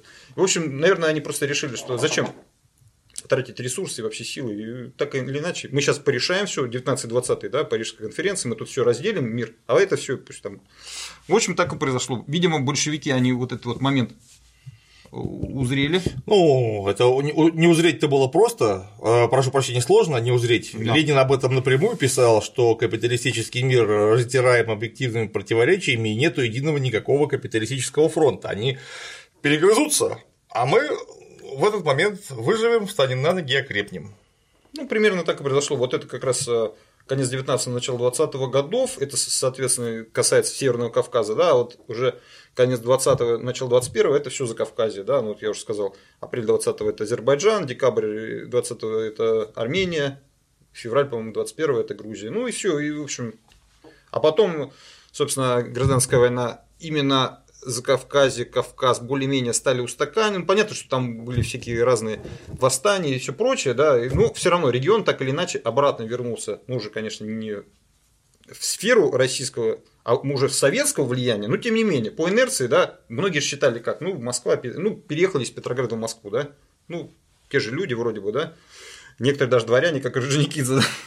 Ну, смысл в том, что как раз Орджоникидзе была... А еще Дзержинский. Дзержинский тоже там эти дворяне, шляхте. В общем, смысл в том, что... Это... Я недавно в аргументах фактах короткую заметку написал, как дворяне Октябрьскую революцию делали, где просто по да? именно разобрал э, имена и краткие биографии тех, кто там сидел э, в верховной власти, дворян, в том числе. Если брать этих военспецов, тем более, сколько там было генералов, конечно, это конечно, же как бы да. Красная армия победила не за счет массы, а за счет того, что в основном на стороне красных было очень много. Ну, понятно, что, может быть, не по своему желанию, а по разным причинам, не будем сейчас заострять эту тему, да, но очень большой процент старого генералитета. Естественно. Просто.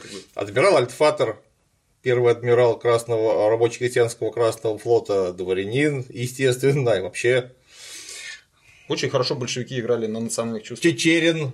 Чечерин, Чечерин вообще, да. Чечерин был из древних Рюриковичей. Чечерине. Нет, ну, он считается же итальянцем. Да. Он же как бы приехал с, с Софией Палеолог же, по легенде да? Конечно, конечно. То есть считается, да. Родственник. По поводу близкий. большевиков, да, они еще играли. Калантай, потом у князя Давмонта. Да, да, да, да, мы польско-литовское это знать. Да, еще большевики очень хорошо играли на национальных чувствах. Почему не белый офицер, а царское офицерство генералитет, та же война с Польшей 20 год, да? начали вот это вот расчесывать. Польшу, у нас же, как я студентам своим рассказываю, у нас, вот когда говорят, ой, у нас самые главные враги Америка, Германия, да у нас с Америкой, Германией там по две, по три войны, с Америкой только холодная и одна интервенция, вот это как раз, больше всего войн-то было с Османской империей с, с Польшей, у нас самый главный враг Польша была, ну, то есть, если смотреть по количеству войн, по вот этим передвижениям границ, да, 20 год, да, эти опять возродились, еще польская Низгинева, пошло-поехало, вторая, вторая Речь Посполитая, то есть смысл вот в том, то есть когда офицерство, да, считал, а, они же не участвовали в политической жизни, да, они просто воевали за то государство, которое существовало на тот момент. Вот была Российская империя. Очень воевали, напрасно да. участвовали. Я понимаю, ну просто политизация это все-таки 20 век, да, уже плод 20 века, а тогда Армия вне политики это оксюморон. Армия это инструмент политики, она не может быть вне политики. Они же не вне государства, они же одна, грубо говоря, один, один из главных инструментов насилия государственного. Один из трех китов, да. на котором условно все это держится. То есть, да, и очень сильно сыграли, и хорошо сыграли, и вообще за счет этого в основном победили. На всех фронтах они били всех врагов по отдельности, то есть они как бы, да, они, потому что сил не было, огромная территория, надо было, они во многом перебрасывали силы с разных фронтов, тоже, да, с польского фронта на Крымский фронт, да, то есть мы тоже 20 год. То же самое с Северным Кавказом, там постоянно вот эти восстания были, Терского казачества, когда начали вообще в 20 году уже переселять. То есть вот эти вот, там волнами все было, да, Терское казачество били-били и добили не сразу. Как и, как и все казачества, которые существовали в Российской империи. Терское казачество очень долго э, сопротивлялось, что называется, вот там вот это восстание. Правда, оно было разрознено, и, в общем, люди как-то вяленько как-то вот реагируют. То есть казаки как ни крути, привилегированное, богатое сословие. Богатое именно, ключевое слово. Они были развращены, в плохом смысле этого слова, своим положением. У них было... И они думали, что, ну, сменится, э, уйдут одни, придут другие. Ну, так существенно ничего не изменится. Но они не понимали. Они могли существовать только когда, во-первых, существовала старая государственность, еще монархическая, когда существовала еще сословная система. Конечно, да? казаки. Казаки это одно из пяти сословий, да. А потом просто, когда с упразднением там, в конце 17 года сословия соответственно, и казачество упразднялось как таковое, не уничтожалось, подчеркиваю. Конечно. А именно просто упразднялось, и они становились такими же обычными гражданами, как и все. Соответственно, и привилегии исчезали. А некоторые, видимо, это не понимают. Почему вот это все это казачество, да, есть Хидон там уже, казачество туда-сюда металось, да, она думала, что сейчас мы примкнем к этим, да, пересидим, да, ну что, земля есть, а вот земли ты потом и не стало, да, потому что большевики наобещали, что, они, что могли большевики обещать чеченцам, ингушам, да, мало земель же было, Конечно. А эти считали, что это вообще их земля, да? Ну какая земля? Мы же начали говорить, что Они с 16 века. И вообще непонятно, кто там коренной, по большому счету. Кто больше коренной, да, вот на этих территориях. Но дело не в этом. Дело же в иллюзиях, которые в каждой голове, да. Вот у них сознание, что это наши земли, а у казаков сознание, что это их земли. Вот там вот эти все съезды, которые народные, там очень вот эта полемика, когда читаешь документы, и вот эти начинают вот туда-сюда. Ну, сначала начиналось просто как полемика, а потом с мая уже началась фактически противостояние вот с июня, да, в мае решили, что давайте передадим четыре станицы с Унжинской линии, да, допустим, ингушам и чеченцам. Ну, казаки посмотрели, ну ладно. В общем, а в июне подняли восстание. Вот смысл был такой, да, они вроде бы согласились, потому что они такую роль играли. Потому что... А потом передумали. А потом передумали, а уже все, уже было поздно. А потом в 2020 году, когда уже вторая волна, советская власть пришла, и, соответственно, надо было а, выполнять социальные обязательства по отношению к народам, которые поддержали советскую власть. Ну, их просто начали переселять. Просто начали переселять. Там были и грабежи, и убийства, и так далее. В общем, все это. Некоторые переселили э, вот, это, вот, это вот, вот этот клин, когда юго-восточный Ставрополья, да, это пограничные с, с Чечней, и некоторые просто оставили их, потом включили административно, это все входило, там была Горская республика, из северокавказских республик, народа, вернее, кроме Дагестана, Дагестан был отдельно, Дагестанская АССР, это я про 20-21 годы. А потом уже после 21-го начали уже разукрупнять вот эту горскую АССР. Постепенно стали формироваться вот эти чечены Ингушетии, да, Кабардино-Балкария и так далее, да, Дагестан. А Дагестан э, получил вот эту северную часть, которая ныне примыкает э, к Каспийскому побережью, которая была частью Терской области. То есть это был отдел э, Терского именно казачества. То есть казачество как, как институт исчез то есть они не исчезли как люди. Конечно. Они просто потеряли власть, э, где-то землю, где-то жизни, да, во многом благодаря тому, что не благодаря, или, я не знаю, из-за того, что занимали неоднозначную позицию, если так сказать. Ну, неоднозначную ну, позицию. Казачество тоже внутри себя, как любое сословие, не было монолитом, потому что любое сословие имеет социальную стратификацию. Потому что есть казачья старшина, то есть владельцы земли как раз непосредственные средства производства, а есть бедные казаки, которые вот с самого начала образования ну, не образования, а, наверное, государственного признания сословия казаков стали из сословия казаков выходить. Потому что казаком быть выгодно на определенных условиях, а если ты бедный казак, то тебе быть казаком выгодно далеко не всегда, потому что два коня, военное снаряжение и регулярные отлучки от сельхозработ на военные сборы или, не дай бог, на войну. Гораздо же удобнее не ходить на военные сборы и на войну, и просто работать, например, крестьянином. А когда тебя призовут, если вдруг призовут, так тебе все выдадут. Зачем самому покупать? Правильно. Ну, логика такая, что кому же хочется быть крестьянином, раз ты казак, да? Ну да, понятно, что это военно крестьянское сословие. Но мы же помним, что казачество до середины 19 века не занималось сельским хозяйством. Ну, считалось, что это, Конечно. да, мы вообще военные люди. У нас есть земля, да, это юрт, как это называлось, ю, юрт, юрты вот эти, да, вот. то есть смысл в том, что у нас есть земля, но мы ее не обрабатываем, мы можем сдавать тем же иногородним, как называли. Просто крестьян. Крестьян, которые переселились из центральных там губерний, допустим, их э, там же были старожилы иногородние, да, и новожи, то есть там такая была градация. А по поводу казачества нет, в основном казачество все-таки было на Э, так скажем, не то, что прям богатая, в основном, то есть беднейших было 15% на самом деле. Это показано в любом источнике. И там но казачество все, все равно. Все-таки, да, но все-таки они выступали как собственники именно земли. То есть, грубо говоря, им не нужно было, им никаких выгод от э, Октябрьской революции не было. Им не то, что они были против, им как бы незачем было это все, поэтому и показано, да что Дон, что Терек, что Кубань, они туда-сюда, в общем, у них все есть, они думали, все, все так и останется, вот в чем дело. Они думали, ну и что, советская власть, там, тем более там, если мы помним, там советы были рабочий, э, крестьянский, казачий, солдатский, да. казачий, то есть как бы, ну, с, с, с определенного момента казаки, ну, потому что когда перестали существовать вот эти, они существовали ровно до того момента, когда еще была борьба, когда Терек, условно говоря, был под властью не большевиков, так скажем. А потом это вот рубеж 20-21 годов, когда Терская область перестала, собственно, существовать, да, там. И терское казачество как субъект перестал существовать. То есть вы вроде вы существуете, вроде казаки, там потом, мы же помним, да, в 30-е годы опять начали формировать вот эти казачьи. Но казачья область как субъект и казачество как э, субъект чего-то такого перестал вообще существовать. Ну, то правильно. Есть, то есть считалось до революции, что что такое Терек, допустим, Терская область, да, э, в основном даже больше не Терская, а Кубанская, допустим, и Донская, да, это вся территория собственность. Не какая-то вот, допустим, хутор наш, да, вся территория, вся территория. Во-первых, мы вооружены все, да, У нас самоуправление, чего не было в других да, регионах. То есть почему ничего не надо-то было казакам? Так у них все было. Да, у них просто, да, назначали этот наказной атаман был. Ну, и бог с ним, наказной атаман, это как бы. А здесь хуторские вот эти все, все, все демок... низовая демократия, это как вечевая, да, то есть это как бы все оттуда. Ну там единственное, что упускалось из виду, и что, собственно, с э, бывшим казачьим сословием на местах сыграло злую шутку, они думали, что у них все есть. Они всегда были частью экономики Российской империи, без нее не могли существовать. У них было что жрать, это факт прокормить они бы себя точно прокормили. Но куда бы они стали продавать излишки продовольствия и где бы они стали покупать предметы промышленного производства. Поэтому. А, а если дальше эту логику продолжить, да?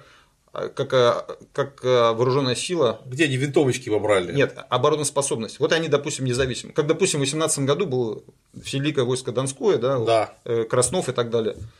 Но они существовали-то почему? Потому что, во-первых, германская армия оккупировала ту же Украину, да? Это Конечно. фактически было марионеточное правительство. Конечно. То есть э, это, это неплохо, не хорошо, это, это по факту, да, как же те же самые Закавказские республики или Горская та же республика, они существовали только потому, что есть какой-то внешний фактор. Конечно. Они прикрывают, а, а почему-то была такая иллюзия у всех вот этих э, северокавказских народов и у казачества, что они как бы, ну они самодостаточны. Вот у них иллюзия, просто инерция шла. Не, ну как, они видят то, что есть сейчас, а сейчас у них есть еда. Сейчас у них есть там. И 5 патронов в обойме. И да? 5 патронов в обойме ближайшие... и 15 подсумки. Да, хватит. На ближайшие 15 минут боя. А потом-то что? Заводы. Да где? То есть нужна промышленность, пролетариат свой. А пролетариат это значит веяние социализма, ну, и по цепочке, да, смысл Конечно, том, что... как только появляется большой завод, на заводе концентрируется пролетариат, у пролетариата есть свои конкретные совершенно экономические интересы, он носитель э, социалистического сознания. А если бы предположить ну, как в Ростове, да, допустим, вот, или Владикавказ, да. Терек, да, или Грозный, вот эти нефтяные эти, да, там Баку. в основном, да, Баку, ну, берем сейчас Северков, да, ну, мы же только что говорили, да, 20-25 тысяч, и то растянуто на несколько городов пролетариат. Понятно, что они все тонули в этом в море казачьего сельского и, населения. И, казачьего и, собственно, местного кавказского населения. То есть смысл в том, что там, там безвыходное было положение, и там, естественно, все решила внешняя сила. Ну, я просто всегда говорю фанатам казачьей незалежности, что если бы предположить, чтобы казаков не скажи не так. Я как казак. Я как казак, я, я как казак, собственно, всем э, братьям, братенькам, казаченькам говорю, что если бы казачьи области вдруг так получилось, ну, например, вот Дон, Терек, вот были бы как Эстония и Латвия. Вот да? они не были бы как Эстония и ну, Латвия. Вот Нет, вот говорю, что, что если бы они вот остались сами по себе, да, да. вот они бы были завоеваны первым, кто захотел бы их завоевать. Потому что, несмотря на всю свою там якобы суперлихость, э, великолепные боевые качества и поголовную мобилизацию всего мужского населения, у них нет промышленности, они смогут вести войну. Все, точка. Причем тут курьез в чем? Не какой-то внешней огромной вооруженной силы, типа Германии или Британии. Да нет, конечно. Рядом существует, вот та, та же, если бы была бы украинская там. держава, сохранилась да. бы, или УНР, вот да. это еще 17-18 год, да. да. они бы завоевали. Конечно. На или какая-нибудь, или какая-нибудь Персия какая-нибудь. Не, не, Персия далеко. Я к тому, что вот если вот, вот за Кавказе, не Персия, потому что там британцы были. Британцы, если бы не британцы, допустим, Та же самая Турция, которая на обломках Османской империи. Собственно, уже национальная Турция. Да? Национальное Мустафа Кемаль Они постоянные войны с Грузией, с Арменией. Да? Армения вообще, там, пол, вот эта западная Армения, она вообще, вообще ничего не осталось. И Батум, если мы помним, тоже. Даже этот Ататюрк, который там вроде бы был союзником большевиков, на самом деле это очень спорное утверждение. Просто турки свою... Он был временный попутчик, скажем да, так. И то же самое Батум или Армения могли бы стать просто частью уже Турецкой республики. И только большевики, то же самое, возвращаемся, да, 20-21 годы. Все очень субъективно. Это вот как с Адлером, да, вот э, если бы Деникин не занял в 19 году Адлер, Адлер был бы частью Абхазии, а не частью нынешнего района Сочи, например. Да. Это как бы то же Это вот была, условно говоря, э, грузино-белогвардейская война, да, там 19 год. Все, нас, вот, все вот на живую, да, вот нарисовали на карте какую-то линию, ну это на карте, а так-то это судьбы людей, да, вот границы, как появляются границы. Почему вот э, нынешние границы и то, что я хочу написать следующую книгу, это по, собственно, развитию а, административно-территориального деления в контексте гражданской войны 17 Вот как появлялись вот эти республики, как границы появлялись. Это очень такая тема, которая, ну, вроде бы все слышали, да? Горские республики, УНР, там еще что-то, РСФСР. Вот, допустим, РСФСР, которая организационно была организована в 18 году, да? Вот какие были границы?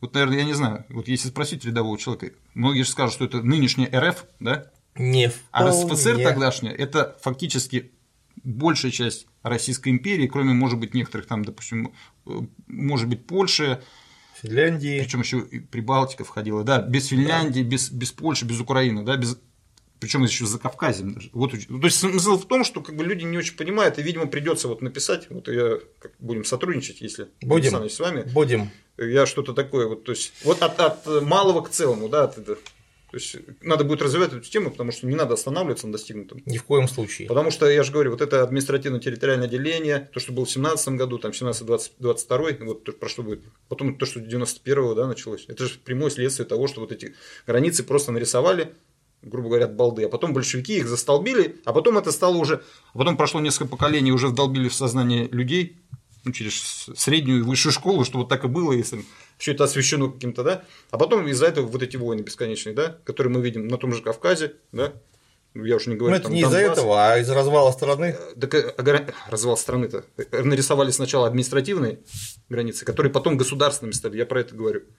А это же как раз следствие гражданской войны, это же началось. Ну, гражданская война, знаешь, они, эти границы, если бы остались старые, ничего бы не поменялось. Гражданская война была бы точно такая же, только через другие границы. Потому что все границы искусственные, не Я- бывает да, ни да, да. искусственных Я не границ. про, не про ход, а именно вот, про, вот как их провели. Ну да, Вот нет, я это, естественно, это очень интересно, потому что э, момент исторической географии, он для понимания истории один из ключевых, потому что не понимая, на какой местности это происходило, то или иное событие, тот или иной процесс, как это повлияло на изменение, например, территориальных границ. Конечно. Невозможно вообще просто даже визуально представить себе а, ход изучаемых процессов. Вот как раз про это и будет. Вот это вот, да. Интересно. Да. Ну что, я считаю, что тему наживили. В дальнейшем нападем дальше и по пунктам разберем ход гражданской войны на Тереке и в Дагестане. Можно еще как предложение, собственно, вот как формировались вот эти вот государственности вообще на территории бывшей Российской империи. да? Без вопросов. Чтобы немножко расширить тему, чтобы не, не совсем, да. Без вопросов. Да. Это легко. Можем отдельной серии по, этому поводу поговорить. Вот у нас сейчас будет несколько роликов, чтобы